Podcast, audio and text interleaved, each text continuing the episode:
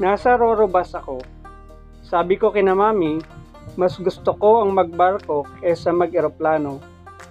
Kahit matagal ang biyahe, basta makapagnilay-nilay pa ako habang nasa biyahe. Hindi naman ako nagmamadali. Na-realize ko kasi na kailangan ko ring pag-isipan ang panliligaw ko kay Riz. Paano kung boyfriend niya na nga ang lalaking nasa FB niya? Paano kung ayaw niya akong kausapin? Paano kung laging nakatanghol sa kanya ang karibal ko? Paano ako? Hindi ko lubos maisip kung ano ang dapat kong gawin. Nalilito ako. Kinakabahan. First time kong manliligaw. Baka first time din akong mabugbog dahil sa pag-ibig na yan. Pero kung dahil lang sa pagmamahal ko kay Riz, handa akong ipaglaban siya. Handa akong makipagsuntukan. E ano kung ayaw niya sa akin? E ano kung may boyfriend na siya?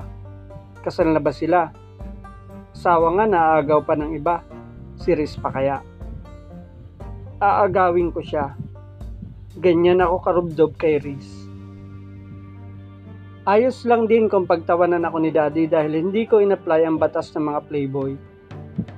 Okay lang kung bastid ako sa una kong pag-ibig.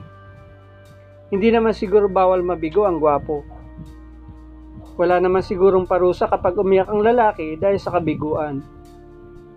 At kung luluha man ako dahil kay Riz, hindi ko yung pagsisisihan.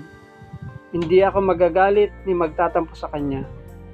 Kasalanan ko. Nagparamdam na siya ng pagmamahal sa akin, pero binaliwala ko. Ngayong pag-aari na siya ng iba, pilit ko naman siyang inaangkin at inaasam. Baliw ka, Red.